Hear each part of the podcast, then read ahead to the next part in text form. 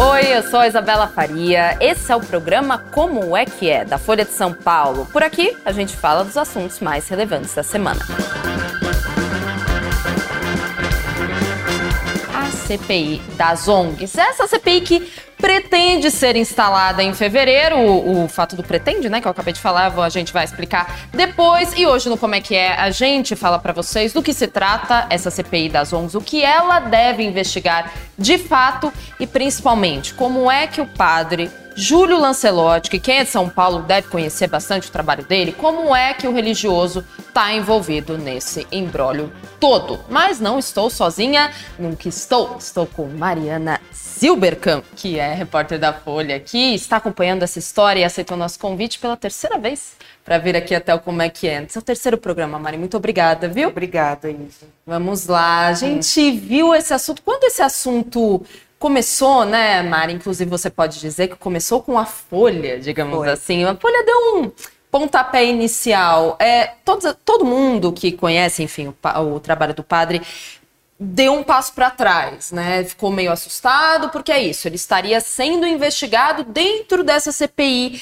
das ONGs. Mas antes da gente falar dele em si, eu quero te perguntar como é que surgiu essa CPI? De quem é a ideia? Qual o principal articulador? A CPI, enfim, né? A Câmara de São Paulo, a Câmara dos Vereadores aqui de São Paulo, sempre tem CPIs em andamento. Uhum. Essa foi uma delas, mas foi uma. Ainda a gente está numa fase muito preliminar, né? A CPI tem vários ritos dentro da Câmara. Qualquer CPI, não só essa, mas qualquer CPI, que é a Comissão Parlamentar de Inquérito, em que os próprios vereadores investigam, chamam para depoimento as pessoas envolvidas, tem todo um trâmite dentro da Câmara Municipal para seguir, para ser instaurado ou não. Essa, em dezembro, no começo de dezembro do ano passado, o vereador Rubinho Dunes, do União Brasil, ele fez um requerimento é, que é, na verdade, uma das partes né, exigidas nesse processo, para uh, fazer a criação CPI, de uma CPI que investigasse as ONGs uhum. e as entidades que atuam na Cracolândia, no centro de São Paulo. Tá. Então, foi isso, né? Esse documento foi assinado. O, os vereadores, eles fazem esse requerimento, uh, qualquer vereador pode fazer, e aí ele sai uh, nos gabinetes pedindo apoio dos demais vereadores para sentir o termômetro um pouco do, do que, que pode uh, passar ou não. Claro que tem todo um, um lobby envolvido, né? Os assessores já, já têm essa, essa, essa é, sondam já os, os gabinetes e aí assinam. Uh, quando esse requerimento teve assinatura de 24 parlamentares. Podemos colocar aí também, André, que a é. Mari passou para a gente o, o, requerimento. Esse é o requerimento, né? É. Então, é um texto que explica o que, que vai ser investigado, dá os prazos, né? E aí, quem já dá um apoio preliminar, dá ali uma assinatura. Foram 24 vereadores. Perfeito. Isso foi em dezembro do ano passado. E é interessante que o requerimento não menciona. Não. O padre Júlio Lancelotti. Eu vou ler rapidamente aqui para vocês, gente, porque as letrinhas estão tão pequenininhas. Senhor presidente, Requeiro a Vossa Excelência, nos termos do artigo 91 do Regimento Interno da Câmara Municipal de São Paulo, a criação de comissão parlamentar de inquérito com a finalidade de investigar as organizações não governamentais que fornecem alimentos, utensílios para uso de substâncias ilícitas e tratamento dos dependentes químicos que frequentam a região da Cracolândia. Esse é então o principal. 24 assinaturas, Mari. 24 assinaturas. Né? Bom, aí passou, a Câmara entrou em recesso, ainda Sim. está em recesso, volta agora em fevereiro. E uma nota do Coluna Painel aqui da Folha de São Paulo deu um bastidor dessa CPI, que o, o vereador Rubinho Nunes tinha como um dos alvos das, das investigações, né, uma das motivações para abrir essa, essa CPI, a investigação em relação ao Padre Júlio. Como é que liga uma coisa na outra? Né? Eu falei com o vereador uh, sobre essa CPI, ele falou que quem uh, o, estimulou, né, o, o convenceu a, a chamar, a, a, abrir essa CPI, foram moradores da região central e dos integrantes dos CONSEG são conselhos de segurança. Todos os bairros aqui de São Paulo têm conselho de segurança que é formado por é, delegados da região e moradores também, que você vai lá discutir a segurança do seu bairro. Então, se o seu bairro está tendo muito caso de de assalto, você vai lá, são reuniões bimensais, eu acho, a cada dois meses Então, assim, os consegues fizeram essa denúncia, entre aspas, para o vereador e ele decidiu abrir essa investigação, esse pedido de investigação. Pedido. O padre Júlio entra nisso porque ele é a principal figura né, em São Paulo que representa uh, as ações em relação aos moradores de rua, as pessoas é, que né, lotam as calçadas de São Paulo.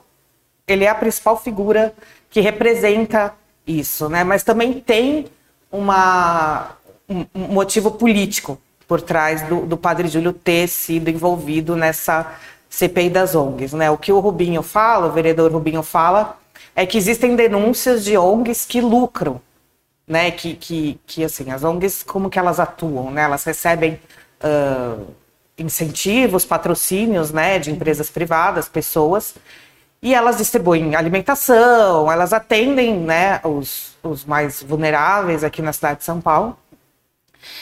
E, e, e, o, Rubinho que ele diz que os moradores e os representantes dos consegues é, acusam algumas ONGs, que ele não diz qual, não diz os nomes, mas de lucrar em cima disso. Então, como se, né, como se existisse todo um, mercado ali em volta das, dessas pessoas mais necessitadas, fazendo a triangulação: ONGs, doadores e moradores de rua.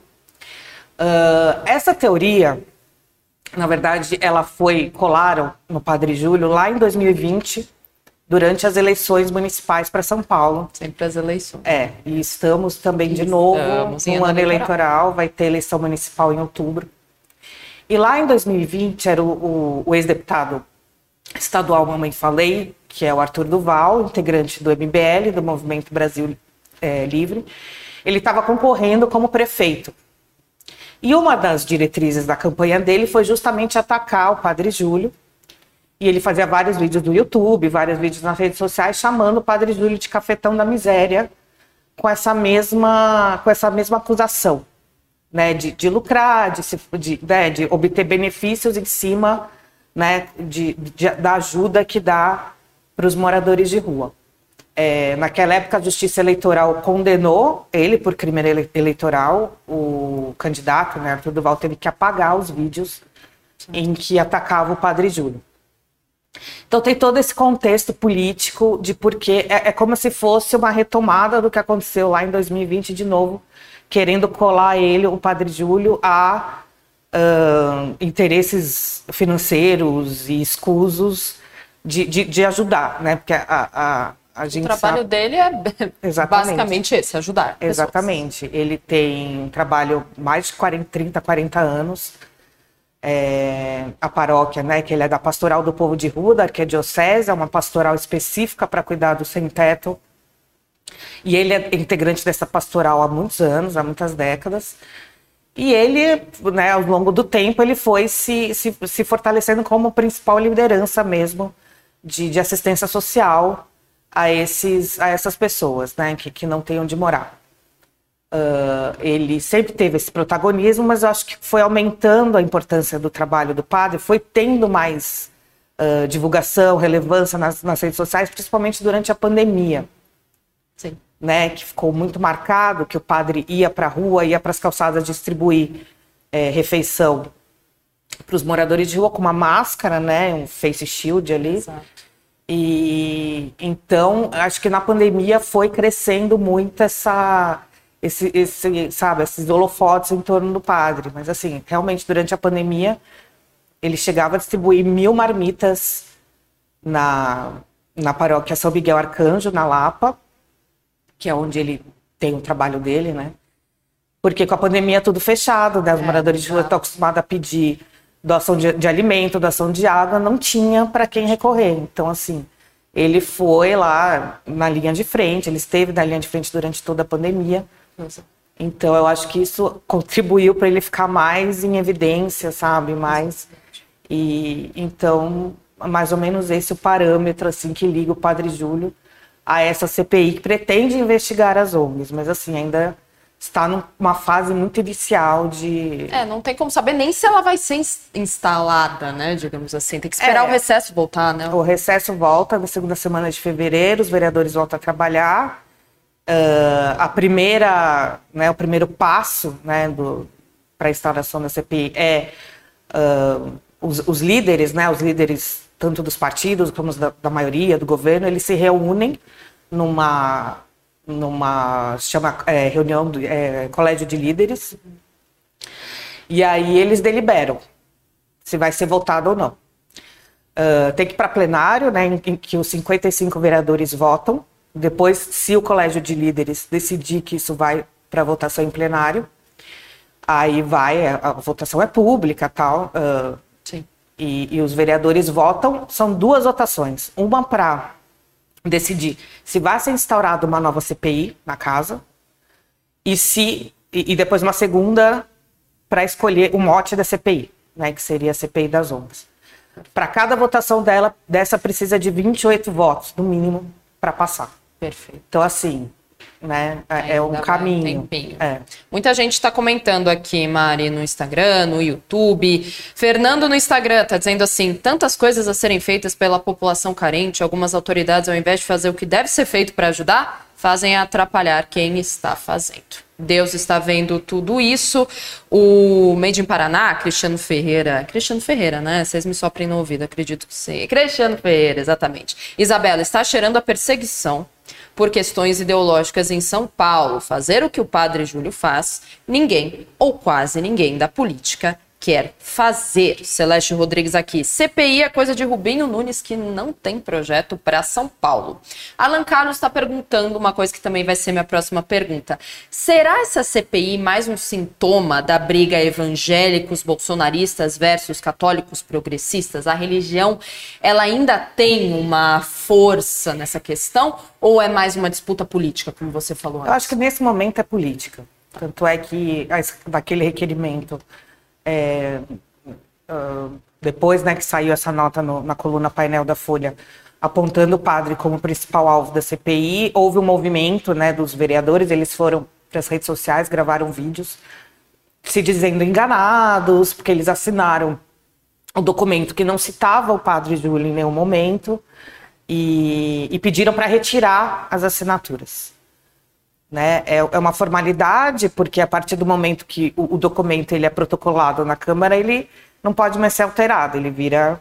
Já foi protocolado? Já foi protocolado, mas assim. É... pode voltar aqui com a, com a procuração. A assinatura do requerimento, requerimento. na verdade, é, um, é, é, um, é, uma, é uma formalidade, digamos assim. O que vale mesmo é a votação em plenário. Entendi. Né? Enfim. Então, eles que... ainda podem votar contra e tá tudo bem. Podem. O que significa esse movimento para retirar as assinaturas é a perda de apoio à CPI.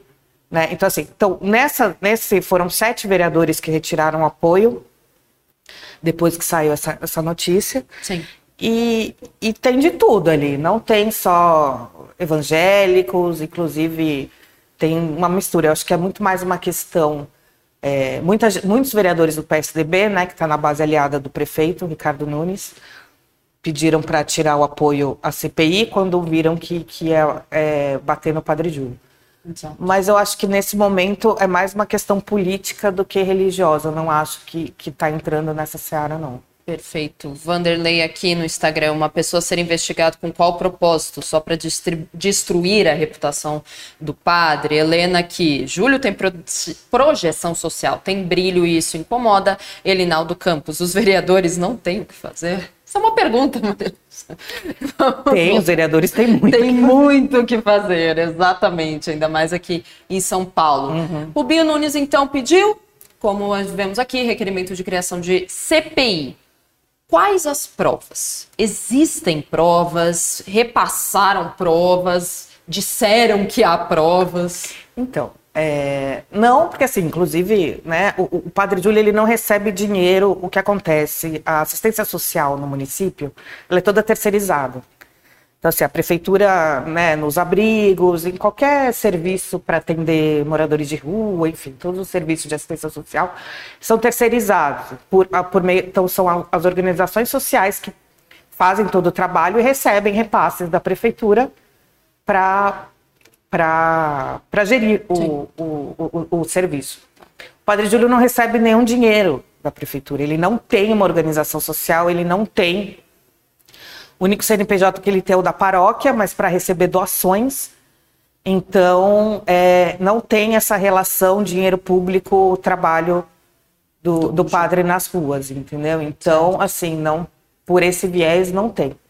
O, a, o presidente da Câmara Municipal, que é o vereador Milton Leite, ele deu uma declaração também aqui para a Folha, falando que tinha é, acusações muito graves contra o padre.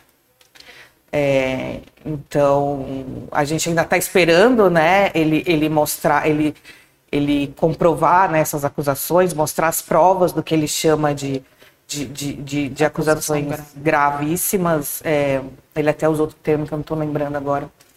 Mas. Falou que ia, falar, ia mandar para o Vaticano. Ia mandar para o Vaticano, é. para para a Cúria Metropolitana, né? E só que também a Folha deu uma nova nota hoje dizendo que não, a Coreia não recebeu, tá, a Arquidiocese não recebeu ainda nenhuma, nenhum documento, nenhuma prova que acuse o padre de, de qualquer coisa. A gente está esperando. Exato. Então esperaremos. E o que, que a Arquidiocese falou? Que, que o, outros pessoas que saem né, em defesa do Padre Júlio, principalmente religiosos, o que, que eles falaram em relação a essas acusações? Olha, teve muita manifestação de apoio ao Padre Júlio quando saiu é, essa história toda, né? Até o presidente Lula, ele fez um tweet lá, um, um, uma mensagem em apoio a ele, dizendo que graças a Deus existem pessoas como o padre que fazem o trabalho do padre, a arquidiocese também saiu em defesa do, do padre, de, né, se dizendo indignada, perplexa com, com, com as acusações. E, e, então, assim, né, o padre Júlio, claro, ele, por ele fazer o trabalho que ele faz, ele, ele recebe né, muitos apoios políticos, né, e, e, ele acaba virando ali um agente político, Sim. querendo ou não. É, mesmo que ele não queira, ele, é. mesmo que ele diga, ele não está envolvido na política formalmente, não foi candidato a nada, né? Uhum. Nada que envolva, assim, o fazer político. Mas tudo é político hoje em dia. Exatamente. Tudo é política. E o próprio prefeito de São Paulo se manifestou nessa, nesse balaio também. O que, que ele falou? É, a gente tem informação de bastidor que ele, né, o Padre Júlio e a prefeitura, eles têm uma relação é quase diária no contato ali, né? Porque o Padre Júlio, como ele está na rua, né, ele ele, ele até né, ele acaba às vezes criando um pouco de atrito com a gestão, mas é para pedir o atendimento, né? Ele, ele vê onde está os serviços que estão falhando, onde que está os gargalos ali no atendimento à população de rua, e ele acaba importunando bem a gestão, assim, ele reclama, ele posta nas redes sociais dele, né? Ele denuncia, até quando teve a gente fez uma matéria também aqui na Folha sobre uma, uma, uma condição de, de, dos, dos abrigos para moradores de rua. Então, assim, ele fica bastante no pé da gestão municipal. O prefeito, ele pediu para os vereadores da base aliada dele, que é a maioria hoje em dia, para não votarem essa, essa CPI. Porque ele, ele, ele argumentou que não é algo que vá ajudar a cidade de São Paulo, de alguma forma né? Então, para você ver como ele é uma figura forte, né? Assim, e olha que o padre Júlio, ele bate na prefeitura. Aquela foto, acho que é durante a pandemia, que ficou muito famosa, é ele com um uma machado, né? Como se fosse um machado, uma picaria, não sei, é, é, um, é um instrumento feito para bater em pedra que era ele, se eu não me engano, era no bairro da Zona Leste, não uhum. era? Moca ou algum lugar penha, que tinha uma arquitetura hostil debaixo de um viaduto uhum. para impedir que pessoas em situação de rua morassem ou dormissem ali. E ele foi com uma marreta e, assim, destruiu, postou nas redes sociais e, como a Mari está falando, ele provoca, não no sentido de picuinha, do tipo, não gosto de Ricardo Nunes, nem nada disso. Ele mostra para a prefeitura, para essa gestão, o que está acontecendo, porque, como a Mari falou, ele está nas ruas. E a força dele é tanta que o próprio prefeito, então, de São Paulo falou. Não votem. Oh, essa é, essa história da, da marretada, nessa. É, da marretada. Virou lei, né? Essa. Virou lei. Do, do Padre Júlio não pode mais ter na, nenhum nada na cidade que, que impeça uma pessoa, né? De morar, de deitar e ficar debaixo das dos viadutos. Dos viadutos, é, nas ruas. Tem uma pergunta aqui, que também é um comentário, Ara Schmidt dizendo: Isso que eu não entendo, que você falou, Padre Júlio não tem ligação alguma com prefeitura, nem Estado. O povo que ajuda é, é a pastoral. Como querer abrir CPI se ele não tem nada a ver com questão pública? Gente sem noção. A CPI, na verdade, né, o que ela pretendia no começo era investigar as ONGs que trabalham no centro de São Paulo, que aí tudo bem, organizações não governamentais, mas tem aí, como a Mari explicou, uma relação com o poder público, assim, querendo ou não, também com os doadores. Mas o Padre Júlio ele foi incluído ali é, assim, de gaiato. Né? né? O, o, o, que o Padre Júlio ele é muito atacado, por exemplo, até o, o Rubinho Nunes tem feito muitos posts em rede social. Ele, ele, ele, ele chama o padre de cafetão da miséria. Então ele acusa o padre de manter as pessoas nessa situação miserável para se promover, para ganhar qualquer coisa. Essa é a acusação né? Esse, esse, é o argumento de quem critica a, a, o trabalho do padre, né? Basicamente é isso. Se beneficiar por isso, né? A gente teve depois da pandemia, teve o censo da população de rua que cresceu 31% a população de rua em São Paulo. Exato. Né? Então assim, né? Tem toda uma conjuntura econômica também, né? Enfim, Sim. muitas famílias perderam emprego e foram para a rua. Exato. Então existe, né? Essa politização da miséria, principalmente em São Paulo, né? Que hoje em dia eu acho que nessas eleições, eu acho que moradia, habitação vai ser um grande o assunto de, a ser de, bastante debatido na eleição. Com certeza. O pessoal aqui está perguntando se o padre não tem o que esconder, por que teme ser investigado? Ele teme? Ele falou alguma coisa sobre, sobre essa investigação? Ele falou de temer ser investigado. Às vezes que eu falei com ele, ele falou, estou...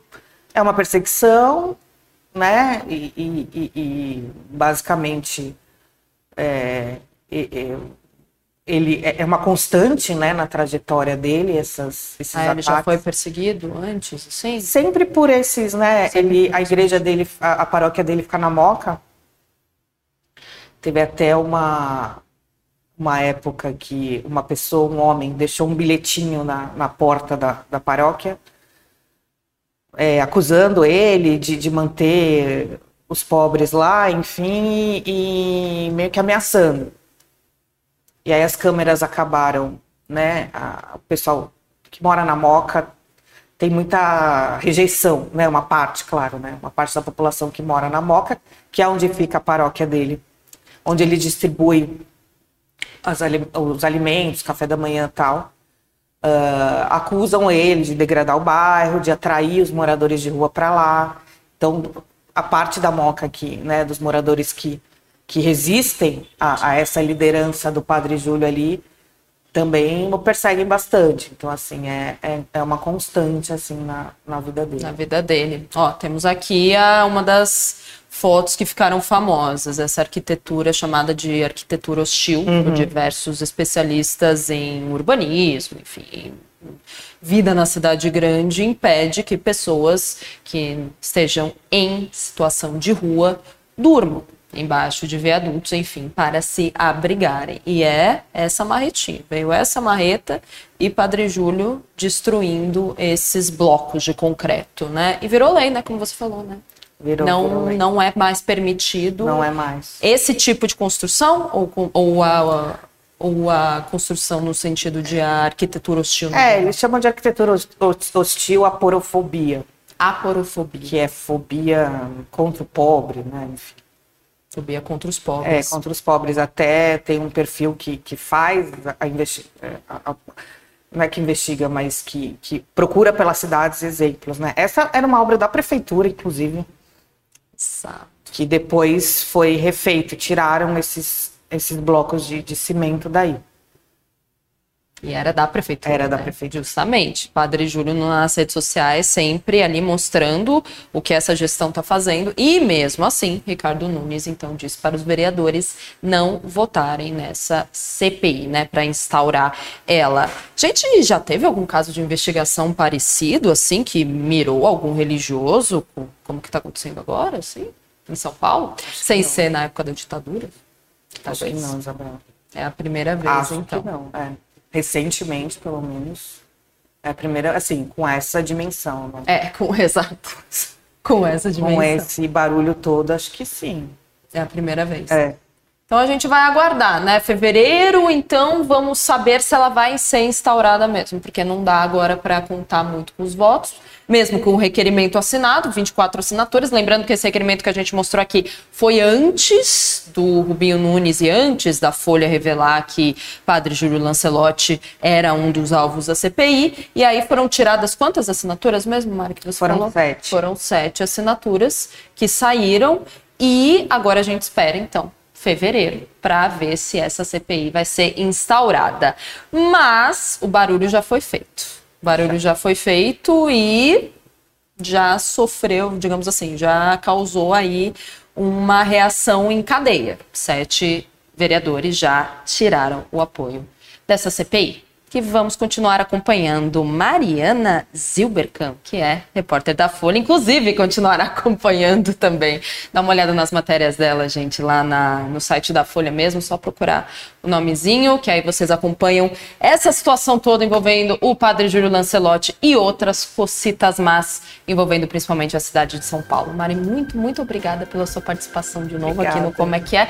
Nos vemos em breve e aí a gente conversa sobre outras coisas. Obrigada, viu? Obrigada, Isa. Até mais. Beijo. E muito obrigada a você também que assistiu Como é que é de hoje, dessa segunda-feira. Amanhã estamos aqui. Tchau.